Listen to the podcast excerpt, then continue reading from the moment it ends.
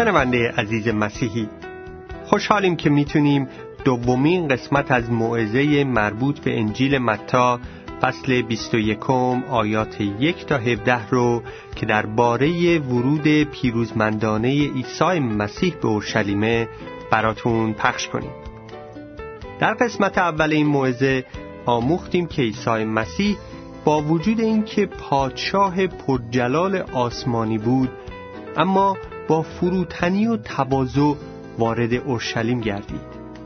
در واقع ورود عیسی به اورشلیم ورود فروتنی و تواضع و پیروزی آن بر غرور و تکبر بود پیروزی فقر بر ثروت دنیوی و پیروزی حلم و ملایمت بر خشم و نفرت و کینتوزی همچنین آموختیم که چون این پادشاه از عالم بالاست و منچه آسمانی داره پس از همه چیز آگاهه و از تمام اوضاع و احوال و جزئیات زندگی ما با خبره.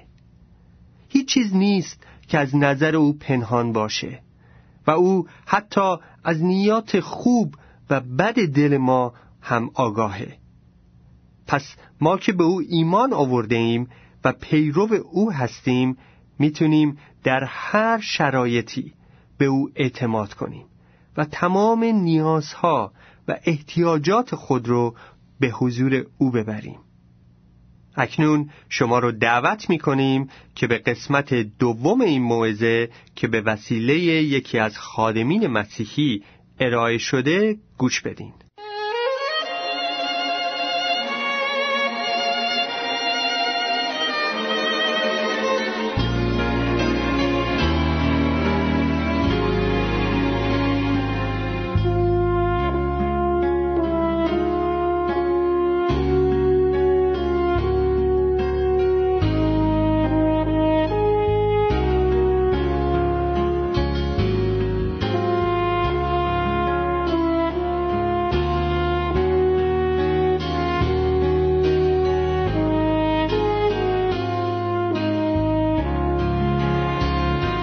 دوم اینه که در اینجا ما می‌بینیم نبوت های تورات کاملا نکته به نکته جز به جز در عهد جدید در زندگی عیسی مسیح انجام میشه. همه نبوت ها حتی چیزای ریز کوچیک سوار شدن بر الاغ با فروتنی وارد شدن به اون شهر اورشلیم نبوت شده بود در کتاب زکریای نبی که حدود 550 سال قبل از میلاد مسیح زندگی می‌کرد. زکریا در زمان پادشاهان ایران زندگی می‌کرد و نبوت کرد. در باب نه آیه نه نبوت زیبایی داره که می‌گوید ای قوم من شادی کنید از خوشحالی فریاد برآورید چون پادشاهتان نزد شما میآید. او نجات دهنده پیروزمند است و با فروتنی سوار بر کره الاغ میآید. نبوت های کتاب مقدس انجام شد و نبوت هم که باقی مانده و عیسی مسیح خداوند کرده و در انجیل هست نکته به نکته اجرا خواهد شد. اگر اون چه در گذشته انجام شده دلیل بران است که آنچه مربوط به آینده هم هست انجام خواهد شد. و ما منتظر آمدن ثانوی مسیح هستیم. این دفعه دیگه مثل یه بچه کوچیک نمیاد بلکه مثل پادشاه پادشاهان برای سلطنت بر این جهان خواهد آمد. نکته دیگر این که در اینجا ما می‌بینیم مسیح با فروتنی وارد اورشلیم میشه. اورشلیم متعلق به او بود زیرا مسیح از نسل داوود پادشاه بود و به علاوه از آسمان آمده بود. از نظر روحانی پسر خدا از نظر جسمانی پسر داوود. و خدای پدر او را به عنوان پادشاه و بالاتر از پادشاه ملکی صدق یعنی پادشاه عدالت مقرر فرموده بود. ولی با فروتنی وارد شد. اگر سوار اسب می‌شد با اسب میآمد این نشانه غرور بود. ولی با الاغ آمد. نشانه نهایت فروتنی. شما مجسم کنید رهبران ممالک امروزه این کار را بکنند. مردم بهشون میخندند. اینها سعی می‌کنن با ماشین آخرین سیستم وارد شهری بشن. با روز رویس و اینها وارد بشن. ولی عیسی مسیح با یک حیوان پس وارد شد. الاغ نشانه صلح بود. اسب نشانه جنگ. در روز یک شنبه نخل او با فروتنی میاد به اورشلیم به این دنیا وارد میشه. این دفعه وقتی بیاد سوار بر اسب سفید خواهد آمد. در مکاشفه باب 19 می‌خوانیم. با لشکریان آسمانی با فرشتگان خواهد آمد و برای سلطنت میآید. نکته دیگر مسیح با فقر آمد. او ثروتمند بود. کلام خدا در دوم قرنتیان هشت نه می‌گوید فیض خداوند ما عیسی مسیح را می‌دانید که هر چند دولتمند بود برای شما فقیر شد تا شما از فقر او دولتمند شد مسیح ثروت آسمانی از آن او بود. آسمان و زمین مال اوست. طلاها جواهرات نقره فلزات قیمتی معادن همه توسط او آفریده شده. ولی وقتی به این جهان آمد خودش رو خالی کرد. غیر از لباسی که تنش بود هیچی نداشت. منظور این نیست که ما هم اونطور بکنیم. بعضیا فکر کردن که چون مسیح اینجوری بود پس ما هم همه چیز رو بدیم و بریم سر کوه زندگی کنیم. و بعضی رفتن تو دیر زندگی کردن تو کوه زندگی کردن.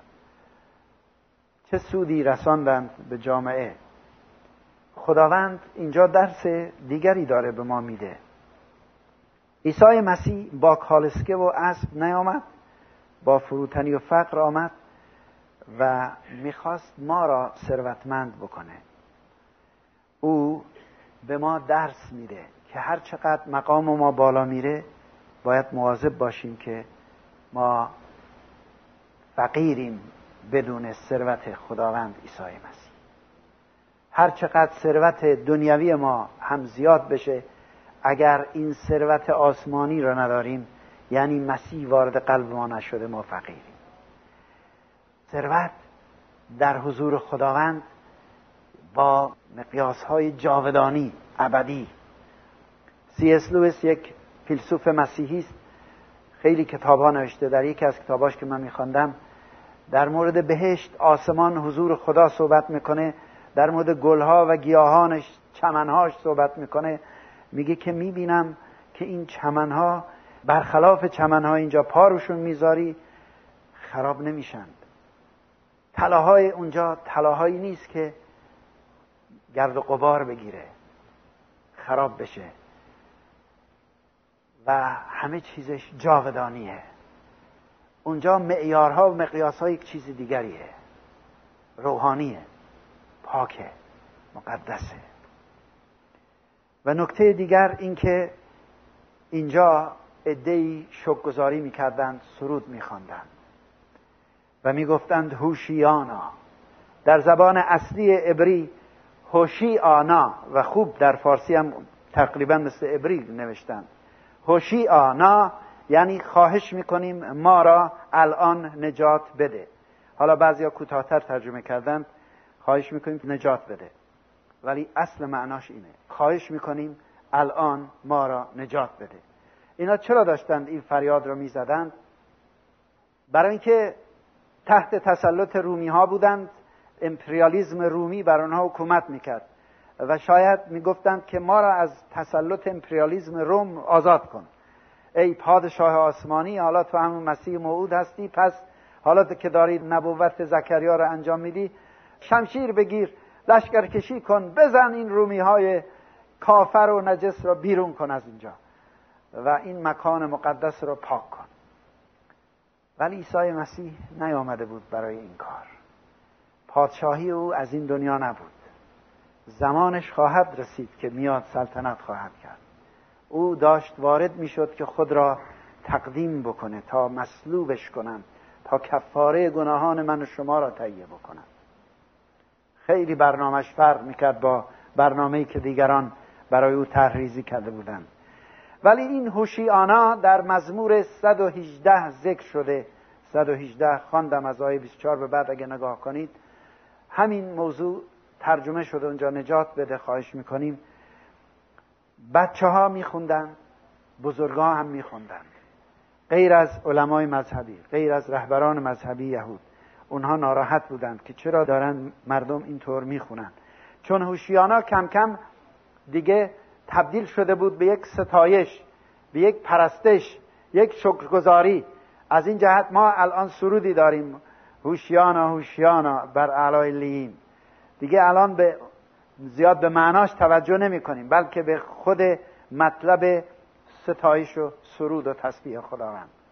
او شایسته تسبیح و ستایش هست. همین جمعیتی که اینجا با فریادهای شادی داشتن می‌گفتن هوشیانا مبارک است کسی که به نام خداوند میآید. متاسفانه چند روز بعد همینها فریاد می‌زدند. مصلوبش کن مصلوبش کن. انسان اینه. میشه روی انسان اعتماد کرد. متاسفانه روی خیلی از انسان ها نمیشه اعتماد کرد.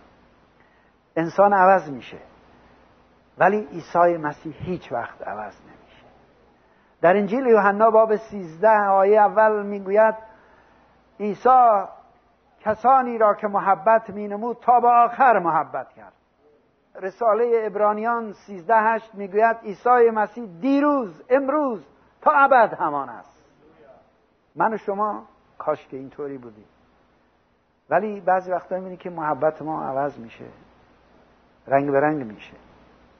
اگر این کار رو برای من کردی منم کاری برات انجام میدم. اگر نکردی نمی‌کنم. و اگر اذیتم کردی اذیتت می‌کنم. معمولا این طبیعت گناهالود بشره. ولی مسیح اینجوری نکرد. مسیح تا به آخر محبت کرد. او محبت خدای پدر را آشکار کرد. شکر بر نامش نکته دیگر وارد معبد شد وارد خانه خدا شد و دید که اونجا تبدیل به تجارت خانه شده. شهر اورشلیم خاطر وجود خانه خدا معروف بود. و محل زیارت بود. یهودی های تمام دنیا آرزوشون این بود که بتونن اگر بشه سالی یک بار برن اورشلیم که اون موقع مسافرت خیلی مشکل بود. مخصوصا در خود اسرائیل که میبایستی سالی سه دفعه اقلا برن به شهر اورشلیم و در اونجا در خانه خدا او را بپرستند وجود آن معبد و قدس و قدس الاقداس که توسط سلیمان با چه جلالی ساخته شده بود خیلی اشخاص رو می‌کشید. زوار از همه جا می اومدن و چه حلحله بود چه قوقایی بود شلوغ می‌شد. مردم می اومدند که قربانی کنند. طبق شریعت موسی می بایستی مردم گاو گوسفند بره قربانی کنند. کسی اگر فقیر بود قدرت خرید این چیزا را نداشت اقلا بایستی دو تا کبوتر بیاره قربانی بکنه. و برای خرید این حیوانات اینها احتیاج داشتن به تبدیل پول. برای اینکه علمای یهود گفته بودند که پول غربی پول خارجی مورد قبول نیست نجسه. باید حتما پول اسرائیلی باشه. پول اسرائیل هم چه بود؟ شکل بهش می‌گفتند اول باید مالیات معبد رو بدن که نیم شکل بود. میبایستی اینو با پول مقدس اسرائیلی بدن.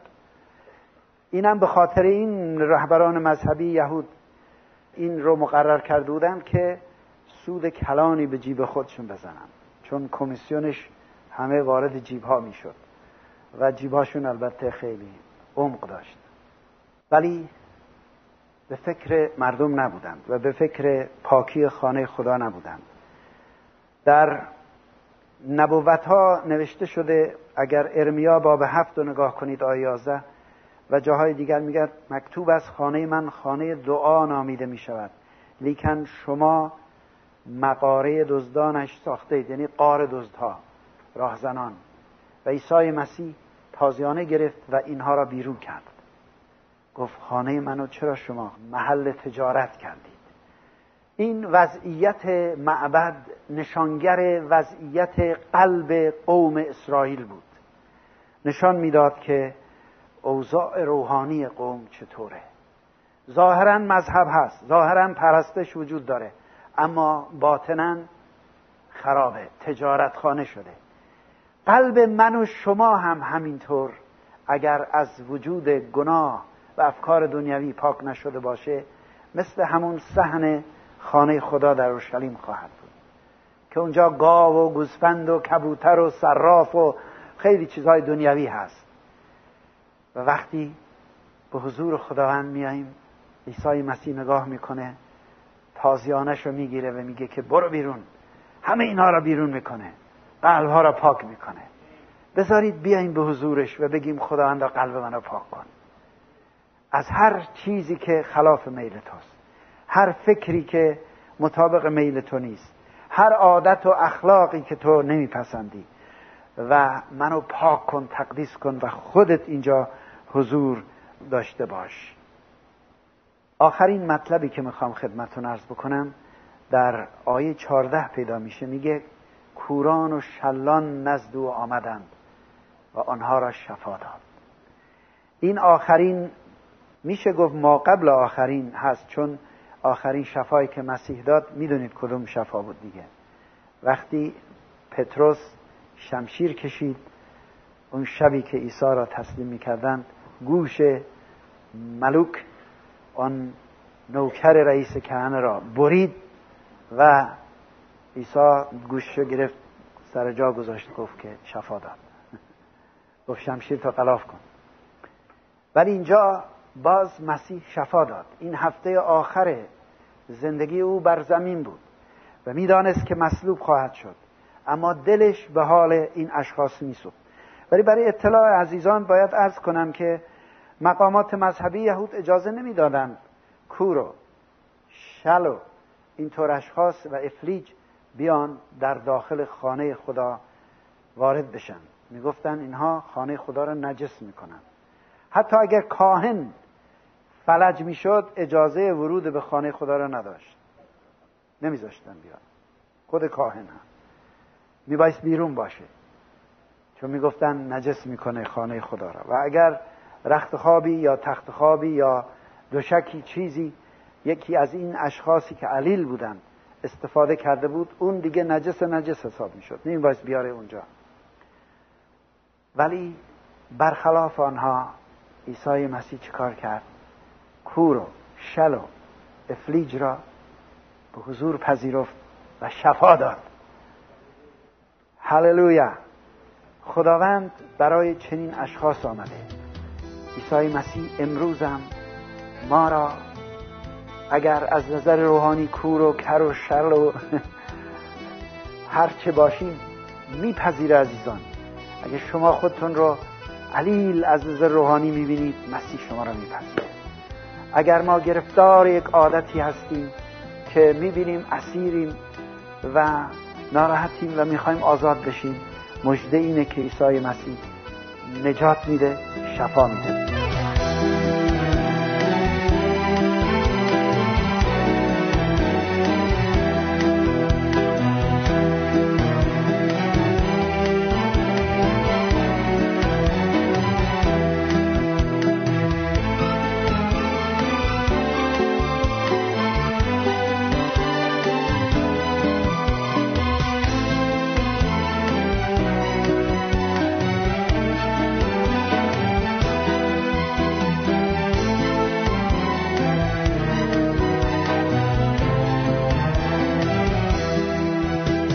ایمانداران عزیز مسیحی در فیلیپیان فصل دوم آیات 6 تا 8 می‌بینیم اگرچه او یعنی عیسی مسیح از ازل دارای الوهیت و همزاد با خدا بود اما از برابری با خدا به نفع خود بهره نجست بلکه خود را خالی کرده به صورت یک غلام درآمد و شبیه انسان شد. و چون در سیمای بشری یافت شد خود را خار ساخت و تا به مرگ حتی مرگ بر روی صلیب مطیع گردید. درست عزیزان با وجود اینکه عیسی مسیح با خدا همزاد بود ولی او شکوه و جلال و ثروت آسمانی خود را کنار گذاشت و خود را خالی کرد و فروتنی را به عالی ترین نحو در عمل آشکار نمود. با اینکه مسیح پادشاه پرجلال آسمانی بود اما فروتنانه به این جهان آمد و با فروتنی در این جهان زندگی کرد و برای نجات ما انسانهای گناهکار مرگ بر روی صلیب را پذیرفت. اما می‌دانیم که خداوند و منجی ما پس از مرگ در روز سوم از مردگان قیام نمود و حالا او مایل که به قلب و زندگی سیاه و گناه آلود انسان وارد بشه و اون رو با نور خود روشن بسازه و انسان گمگشته رو از سرگردانی در تاریکی و هلاکت برهانه. اما من و شما دوست مسیحی که از راه ایمان به عیسی مسیح خداوند و واقعیت مرگ و قیام او از مردگان نجات یافته و فرزندان خدا شده ایم آیا قلب و زندگیمون رو که محل سکونت این پادشاه آسمانی است از گناه پاک و منزه نگاه می‌داریم؟ به خاطر داشته باشیم که خانه خدا بایستی پاک و از آلودگی های مختلف محفوظ باشه پس به طور مرتب و با دل توبه کار گناهانمون رو در نام عیسی مسیح خداوند به خدا اعتراف کنیم و در اتحاد با مسیح در پاکی و قدوسیت زندگی کنیم. ای خداوند می ستایم بهر حیات تو در من. زخمایت شفایم داد. روحت آزادی داد به من. سرودها بخرت سرایم با تمامی دل می‌خوانم. ای خداوند خواهرم بساز. جلالت دهم با آواز. خداوندم تو چه نیکویی ای وارث ابراهیم حادیم باش در این جهان رب الارباب و شاهم همه چیزم ای سلطان سرودها بهرت سرایم با تمامی دل می‌خوانم ای خداوند طاهرم بساز جلالت دهم با آواز. خداوندم تو چه نیکویی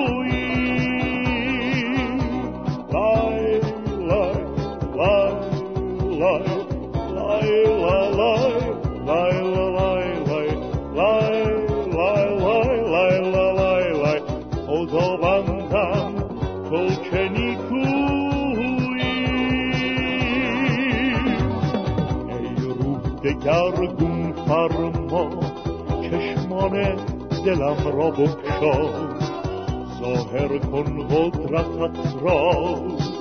آزاد شوم ز تو سرودها بهرت سرایم با تمامی دل می‌خوانم ای خداوند طاهرم بساز جلالت دهم باز خداوندم تو که نیکویی